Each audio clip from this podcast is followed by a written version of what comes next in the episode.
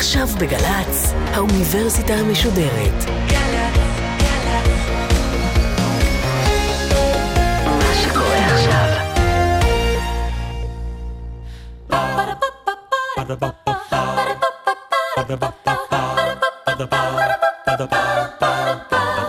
האוניברסיטה המשודרת בשיתוף מיזם וויז מציגה המדען העירום. מיטב החוקרים בישראל בשיחה עם בן שני, אחד על אחד, מול קהל. והפעם הפרופסור ערן משורר מהמחלקה לגנטיקה וממרכז אדמונד ולילי ספרא למדעי המוח באוניברסיטה העברית בירושלים על תאי גזע ושיבוט. עורכת ראשית, מאיה גאייר.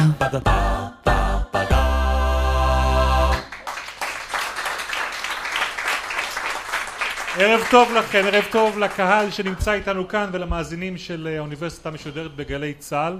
ערב טוב פרופסור רן משורר. ערב טוב. אני ארצה להציג אותך בהתחלה. אתה פרופסור במחלקה לגנטיקה במכון לחקר המוח באוניברסיטה העברית, בן 44, ולמעשה אתה חוקר היום באחד השדות המרתקים של הביולוגיה. לפחות לדעתי. לדעתי גם כן אחרי שנשמע אותך הערב כולנו נחשוב כך. מדובר במחקר בתאי גזע עובריים.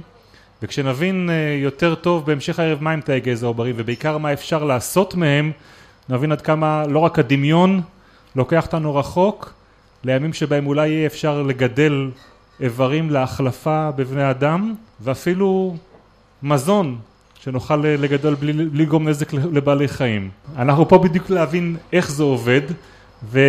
ועל מה בדיוק מתבסס המחקר שלך פה זה בבר שנקרא צרכניה ברעננה, זה חלק מסדרת המפגשים המדען העירום של האוניברסיטה המשודרת לפני קהל. אנחנו זה הצוות של האוניברסיטה המשודרת שעורכת מאיה גאייר בגלי צה"ל, המפיקה שלנו והתחקרנית היא אביגיל קוש, הטכנאים שלנו הם דניאל שבתאי ובן קטן, אני בן שני. אז בוא נתחיל בעצם באיך שאתה מגיע למדע, אני מבין שזה משהו שינקת בכלל בבית. אפשר להגיד, אני גדלתי ברחובות. אבא שלי עבד במכון ויצמן, אז uh, גרנו איכשהו, בית הוריי הוא ממוקם כמעט בדיוק באמצע הדרך בין הפקולטה לחקלאות של האוניברסיטה העברית ומכון ויצמן ואפשר להגיד שאת uh, הילדות שלי ביליתי במדשאות אלו ומדשאות אלו. וגם בין... ידעת לסמן אז שיום אחד אתה תרצה בעצמך לחקור במעבדות? Uh, היה לי ברור שאני אהיה או מוזיקאי או איש אומנות, בוודאי. למה מוזיקאי? זה גם משהו שמשך אותי וגם לימים כשהתחלתי ללמוד ביולוגיה למדתי גם באקדמיה למוזיקה זה היה ממוקם בצורה מאוד נוחה שניהם באותו קמפוס בירושלים. על מה ניגנת? גיטרה קלאסית עד היום אבל באיזשהו שלב החלטתי שאני ממשיך עם הפאשן היותר גדול היה למדעי החיים, לביולוגיה ו... ביולוגיה זה גם היה שדה של אביך? כן, אבא שלי היה וטרינר והוא ניהל את, את, את המחלקה לחיות מעבדה במכון ויצמן, הוא היה גם פעיל במחקר. אבל אתה בכלל מתחיל את הסיבוב שלך בביולוגיה בחקר מוח. נכון, את הדוקטורט עשיתי בהשפעות של סטרס, של עקה, של מועקה, בעיקר פסיכולוגית, על המוח. וגם נשארו כמה שאלות מה התזה אומרת שאם אנחנו עוברים סטרס אז גם כן מתבטאות אחר כך צלקות במוח שלנו מזה? צלקות במובן המטאפורי, כן, יש למשל חלבונים או גנים שמשנים את ביטוים והשינוי הזה יכול להימשך לאורך זמן. כך שלמשל חולי פוסט טראומה יכולים לחוות משהו ואחר כך שנים אחר כך עדיין יש שינויים במוח שאנחנו יכולים למדוד אותם ברמה מולקולרית. אז את השינויים האלה ניסיתי למדוד. אז זה היה הדוקטורט שלי באוניברסיטה העברית.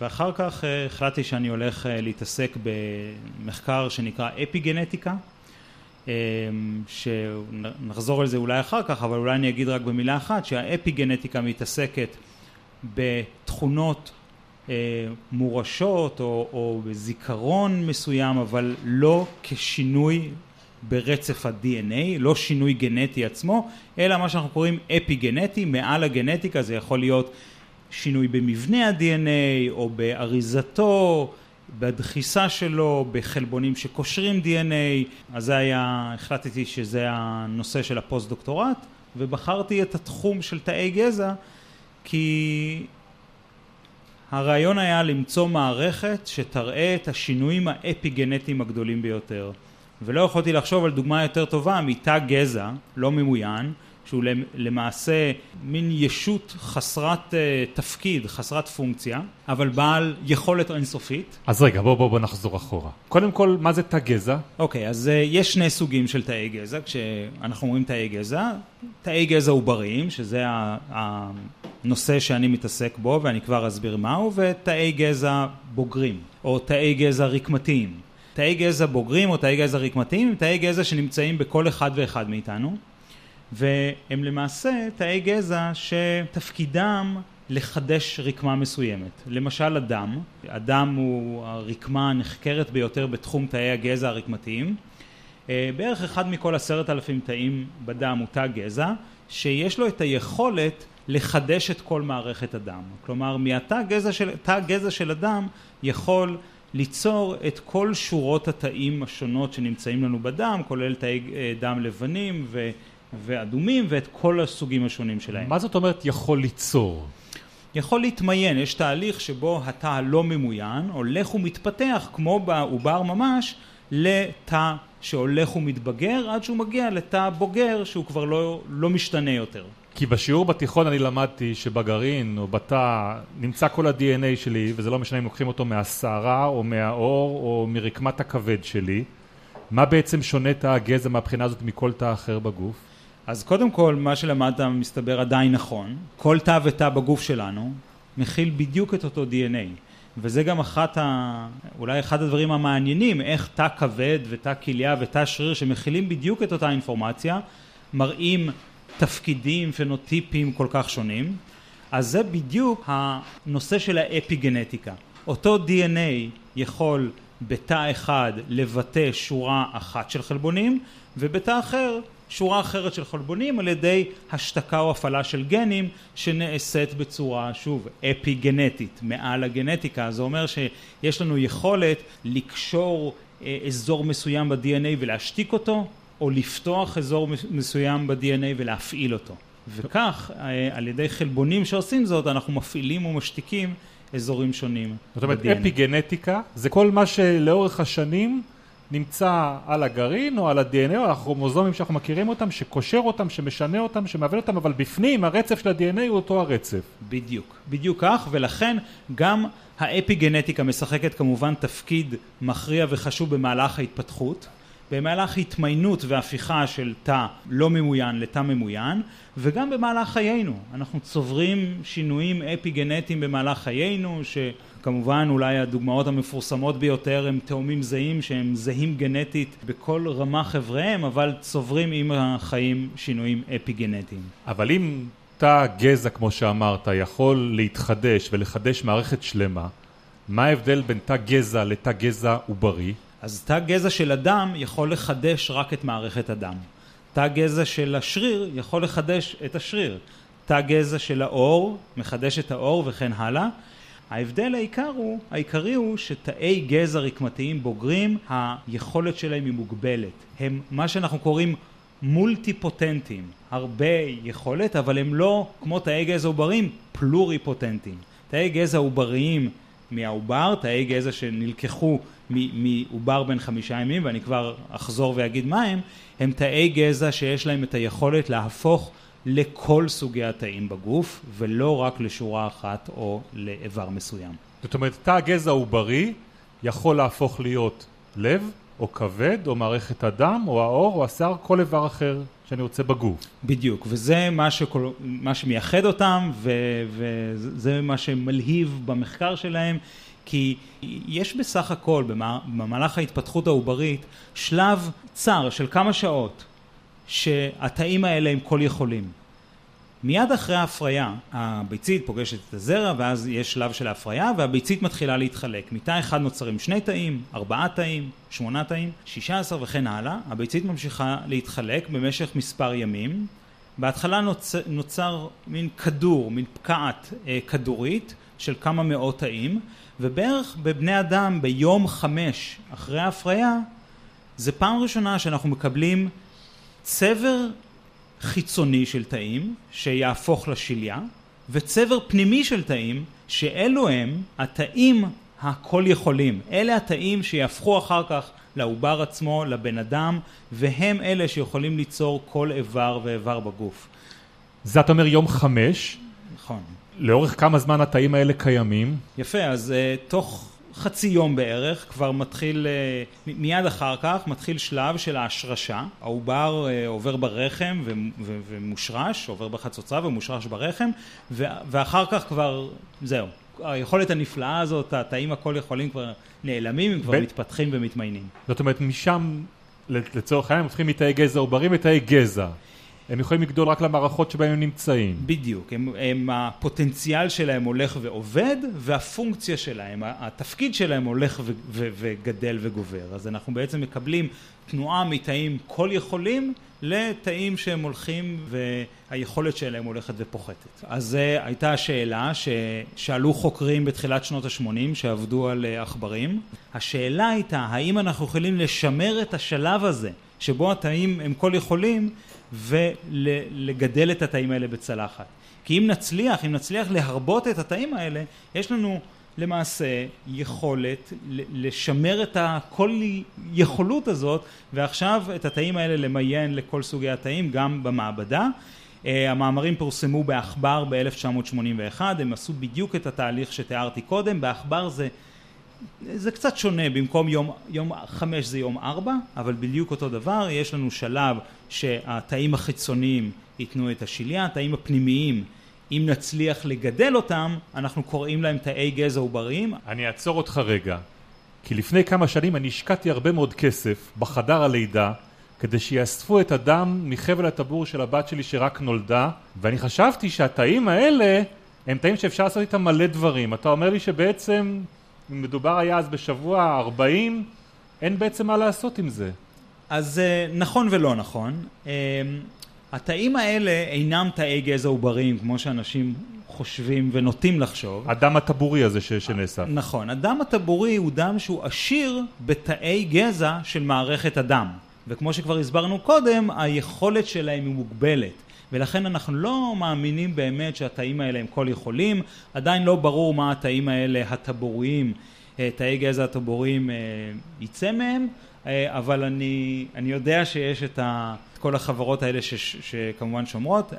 כששאלו אותי, אז תמיד הייתי אומר, לדעתי כשנדע מה לעשות עם התאים האלה של תאי הגזע הטבוריים, נדע מה לעשות עם כל תא ותא. אני לא בטוח שדווקא להם יש תכונות מיוחדות.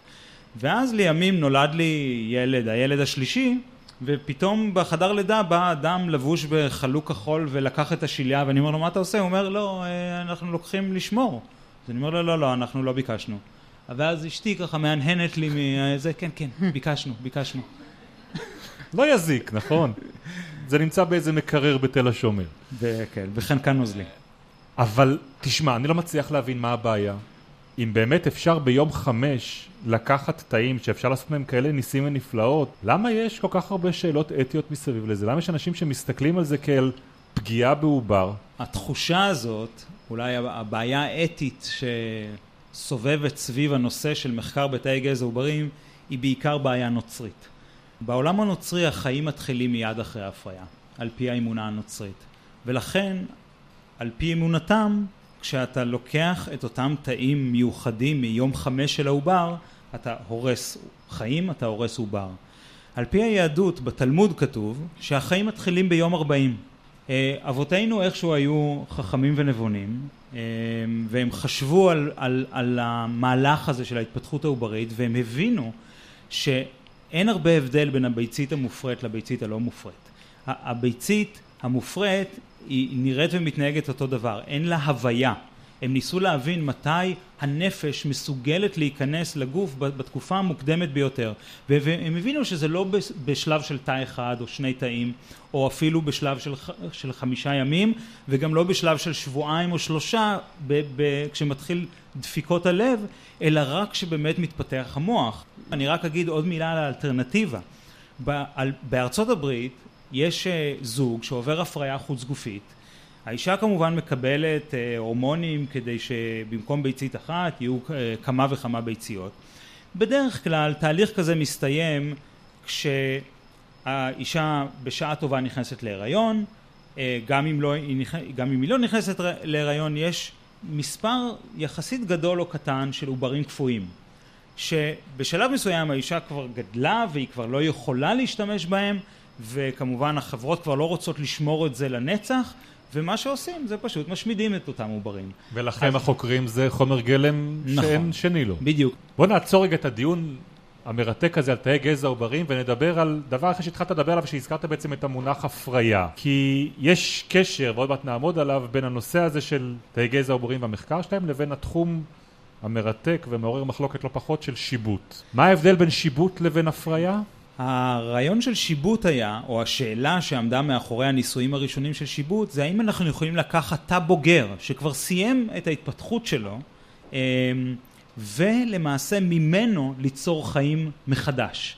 אז הניסויים למעשה עבדו ככה. רגע, ו... שנייה, זה אומר בעצם, זה התחלה של המחשבה לקחת תא מהגוף שלנו ולהחזיר אותו אחורה בזמן לגיל חמישה ימים, להביא לו מחדש את התכונות של, של תא גזע עוברי. בדיוק, אפילו לפני חמישה ימים לזמן ההפריה ממש. כלומר, למעשה לעשות לו reset, restart, אה, לנשל אותו מכל הזיכרון שלו שהוא היה עד עכשיו תא שריר או תא עצב או תא אה, כליה ולהחזיר אותו אחורה בזמן ושעכשיו הוא, הוא, הוא למעשה יתמוך בהתפתחות מההתחלה. אז מה הניסויים המפורסמים של ג'ון גורדון שרק לפני שלוש שנים זכה על כך בפרס נובל ומדובר על ניסויים שנעשו בסוף שנות החמישים. הוא לקח צפרדעים והסיבה שהוא עבד עם צפרדעים זה בגלל שהביצית של הצפרדעים זה ביצית מאוד גדולה בגודל של מילימטר שזה בשני סדרי גודל יותר מביצית של יונקים ובפרט בני אדם שאנחנו צריכים מיקרוסקופ בשביל להתבונן בה ו- ולעשות בה מניפולציות עם uh, ביציות של uh, צפרדעים אפשר ממש לעבוד uh, בקלות אז מה שהוא עשה הוא לקח את, הב... את הביצית המופרית מיד אחרי ההפריה של, של שתי צפרדעים זכר ונקבה הוא הוציא ממנה את ה-DNA, את החומר הגנטי, את הגרעין. הגרעין מכיל את ה-DNA, והוא נשאר עם ביצית ריקה לחלוטין, ריקה מתוכן גנטי. עכשיו הוא לקח תא אחד מהמעי של צפרדע, לקח את הגרעין של התא הזה הממוין, שגמר כבר התפתחות מצפרדע בוגרת, והשתיל אותו בעזרת אה, מזרק, הכניס אותו לתוך הביצית המופרית הריקה שרק מחכה כבר להמשיך ולהתפתח. עכשיו, עכשיו יש לה גרעין עם בדיוק, כל ה-DNA של התא הבוגר. בדיוק, אז כרגע יש לה את כל האינפורמציה ש, שדרושה בשביל להמשיך ולהתפתח. הוא לקח את הביצית הזאת והחדיר אותה, החזיר אותה בחזרה לצפרדע כדי לראות אם אה, ההתפתחות העוברית תימשך ותמשיך. ו... הוא פרסם בתחילת שנות ה-60 שאכן התקבלו ראשנים, זה היה היצור המשובט הראשון. רגע, אתה מדבר על איזה שנה? 1962. אני זוכר את החגיגה סביב השיבוט של הכבשה, של דולי, היא הייתה לא, לא מזמן, לפני 20 שנה? 1996. למה לוקחים כמעט ארבעה עשורים כדי לעבור לאותו דבר אצל יונקים? אז עדיין אין לי תשובה טובה, אבל הניסויים שעשו פשוט לא עבדו. כלומר, ברגע שג'ון גורדון ועמיתיו הראו שהדבר הזה אפשרי, אז כמובן שהם ניסו לעשות את ה... לשחזר את התהליך והצליחו אחר כך גם אה, בניסויים הראשונים הראשנים אחר כך לא התפתחו לצפרדעים אבל אה, יותר מאוחר הם כן התפתחו לצפרדעים והבינו שהתהליך הזה באמת אפשרי ואפשר לקבל יצורים אה, בוגרים גם מתא ששובט. אבל כשניסו לעשות את זה ביונקים זה פשוט לא עבד. וסקוטי עיקש אחד בשם סר איאן ווילמוט או איאן ווילמוט ולימים סר אה, המשיך ואחרי מאות ניסיונות כושלים אה, הצליח בסופו של דבר באמצע שנות התשעים לשבת את אה, דולי. המאמר פורסם ב-97 דולי נולדה ב-96 ו... ואז הבינו שהתהליך הזה אפשרי ביונקים. כלומר במשך הרבה שנים הייתה תחושה שהתהליך פשוט בלתי אפשרי, שזה אולי משהו שיעבוד בדגים, אולי בצפרדעים, אבל לא ביונקים. אבל תקשור לי את זה למה שדיברנו עליו קודם. למה בעצם כל כך היה חשוב לנו להצליח ולהשתיל בתוך ביצית מופרית גרעין מתוך תא בוגר? מה זה עוזר לי כמדען לייצר? אז uh, למעשה, תחשוב, אם, אם אנחנו נחזור על התהליך של דולי בבני אדם, זה אומר שאני יכול לקחת תא ממך, מהגוף שלך, להשתיל את ה-DNA שלו בביצית מופרית, להחזיר את הביצית המופרית הזאת כמובן לא לאישה בהיריון אבל לאינקובטור למשך חמישה ימים ומאותו עובר בן חמישה ימים הרי אני יכול להפיק תאי גזע עובריים אז אני לוקח את העובר הזה בן חמישה ימים שמכיל את ה-DNA שלך מפיק ממנו תאי גזע עובריים ועכשיו אני יכול ליצור כל איבר ואיבר בפוטנציה ללא בעיות של דחייה וללא בעיות של שתלים וכן הלאה כי ה-DNA זהה ל-DNA שלך. כלומר אם אני מחכה להשתלת כבד לצורך העניין השתלת לב יש לך את אבן הבניין שמייצרת את הכבד שלי. בדיוק, בדיוק. כלומר היום אחת הבעיות בהשתלות, אמ, ברפואה אה, של החלפת איברים וכן הלאה זה בעיית הדחייה ובעיית האי קליטה של האיברים, בעיה של כשל מערכות וכן הלאה וגם בעיה של המתנה, הרבה עשרות אלפי אנשים בארצות הברית כל שנה מתים מהמתנה לאיבר, אין פשוט מספיק איברים להשתלה והיכולת הזאת ליצור איברים זהים גנטית מתאי גזע עובריים היא אה, באמת משהו שעמד ככה בפתח במשך הרבה שנים וניסו ניסו וניסו ולא הצליחו. והנה זה מגיע. פרופסור ערן משורר, התחלת אני מרגיש להצית את הדמיון אה, של כולנו למה אפשר לעשות ולמה אתה למעשה עושה, אנחנו נגיע לזה עוד מעט, אבל לפני זה אנחנו נמצאים כאן עם קהל בבר הזה שנקרא הצרכניה ברעננה ואני בטוח שבשלב הזה כבר יש שאלות שהיו רוצים לשאול אותך, הנה, כאן על הבר. שמי גד גזית. שאלה קצרה קודם כל, יש לי כמה שאלות. האם תאי גזע יכולים גם להפוך לתאי עצב? בהחלט. זאת אומרת לתאי מוח. Uh, כן, אז uh, קודם כל תאי גזע צריך להבין, זה התאים שהפכו לכל דבר. אז אנחנו, אני, אני אומר, אנחנו רק, רק במרכאות צריכים לדעת איך. Uh, ובספרות כל שבוע, כמעט כל יום, יוצאים מה, ש... מה שנקרא ספרי בישול, איך להפוך תאי גזע עובריים לכבד ואיך להפוך אותם לדם ואיך להפוך אותם למוח וכן הלאה. כשאנחנו מנסים לשחזר את זה במעבדה זה לא תמיד עובד בהצלחה, אה, אבל הידע הזה הולך ומצטבר ואנחנו נעשים יותר ויותר טובים בזה ואולי נגיע גם יותר מאוחר לכך שגם במעבדה שלנו אנחנו מייצרים תאי עצב, תאי מוח, מתאי גזע עובריים. שאלה שנייה, האם שינוי אפיגנטי עובר בתורשה? כן, אז אה, למעשה כדי שלפי ההגדרה של האפיגנטיקה, כדי שנרשה לעצמנו להגדיר שהשינוי הוא אפי-גנטי, הוא צריך לעבור בתורשה.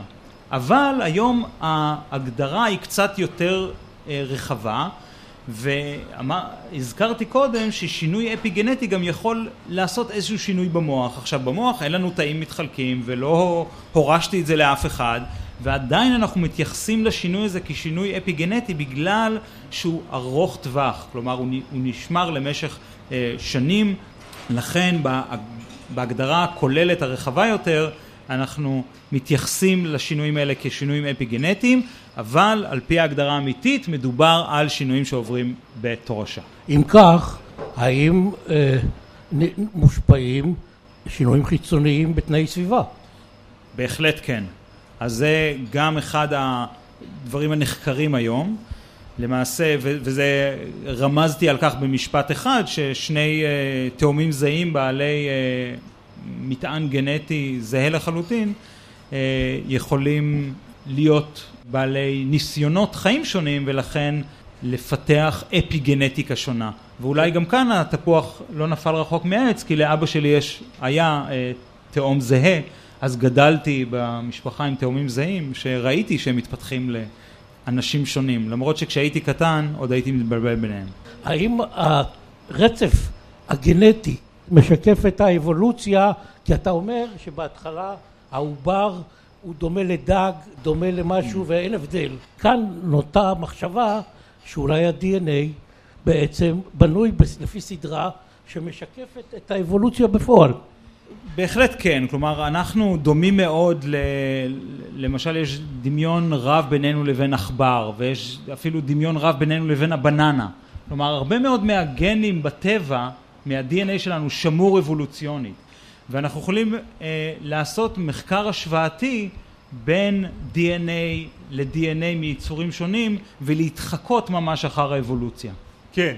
אה, שמי יעל, גרעין של תא שמועבר לביצית, ה-DNA שלו חלקו מושתק, אז איך הוא בכל זאת אה, מצליח, הביצית מצליחה להפוך לתא גזע? כי אם העברת תא מהמעי, אז רק הגנים של המעי פעילים שם. בדיוק, וזאת הייתה השאלה. כלומר, האם הביצית מסוגלת למעשה לעשות reset מלא לתא הזה? זאת הייתה השאלה, והמחקרים מראים שכן. עכשיו, איך, איך זה נעשה אנחנו עדיין לא יודעים, אבל ניסויים ממש מהשנים האחרונות הראו לנו שלמעשה כדי לקבל תא גזע עוברי או, או תא בעל תכונות של תאי גזע עובריים, כאלה תאים שיכולים גם להתחלק וגם להפוך לכל סוגי התאים, אנחנו אפילו לא דרושים לתהליך השיבוט, אלא אנחנו יכולים לעשות את זה ישירות בעזרת אה, החדרה של כמה חלבונים לתוך התא, ובעצם לגרום לו to reprogram, לתכנת אותו מחדש לתא דמוי תא גזע עוברי. אז היום אנחנו מתחילים להבין את התהליכים המולקולריים שמתרחשים ברמה הגנטית והאפיגנטית, כלומר כמובן שה-DNA נשאר ללא שינוי, אבל כל האריזה שלו, אותם גנים שהושתקו בכבד או במעי, הם עכשיו נפתחים מחדש. אותם גנים שהיו פתוחים נסגרים כדי ממש, יש מטמורפוזה של ה-DNA, כל המבנה שלו והאפיגנטיקה, כדי להתאים למה שאנחנו מוצאים בעובר. כן, עוד שאלה? דברים מתחילים uh, להתבטא בפועל.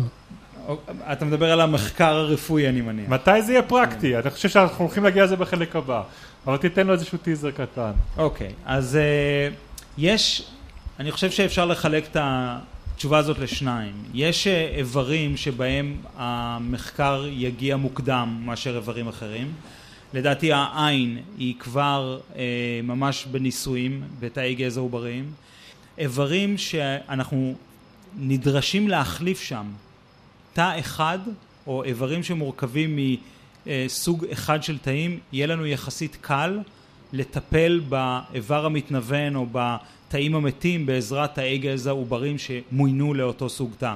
אה, למשל לאפיטל, לאפיטל של הרשתית בעין או לתאי הלבלב אה, תאי הבטא בלבלב. אם נצליח למיין אותם לתאים הפונקציונליים של הלבלב, אז נוכל אולי לעזור לחולי סכרת.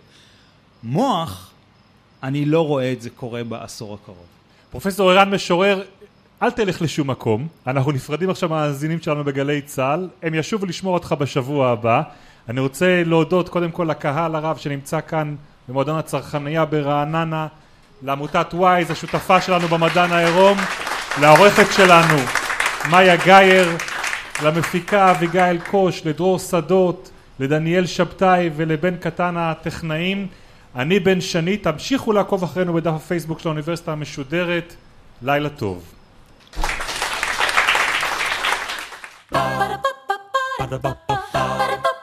Ba-da-ba-ba-ba האוניברסיטה המשודרת המדען העירום. בן שני שוחח עם הפרופסור ערן משורר מהמחלקה לגנטיקה וממרכז אדמונד ולילי ספרא למדעי המוח באוניברסיטה העברית בירושלים על תאי גזע ושיבוט. עורכת ומפיקה אביגיל קוש. מנהלת תוכן מאיה להט קרמן. האוניברסיטה המשודרת בכל זמן שתרצו, באתר וביישומון של גל"צ וגם בדף הפייסבוק של האוניברסיטה המשודרת.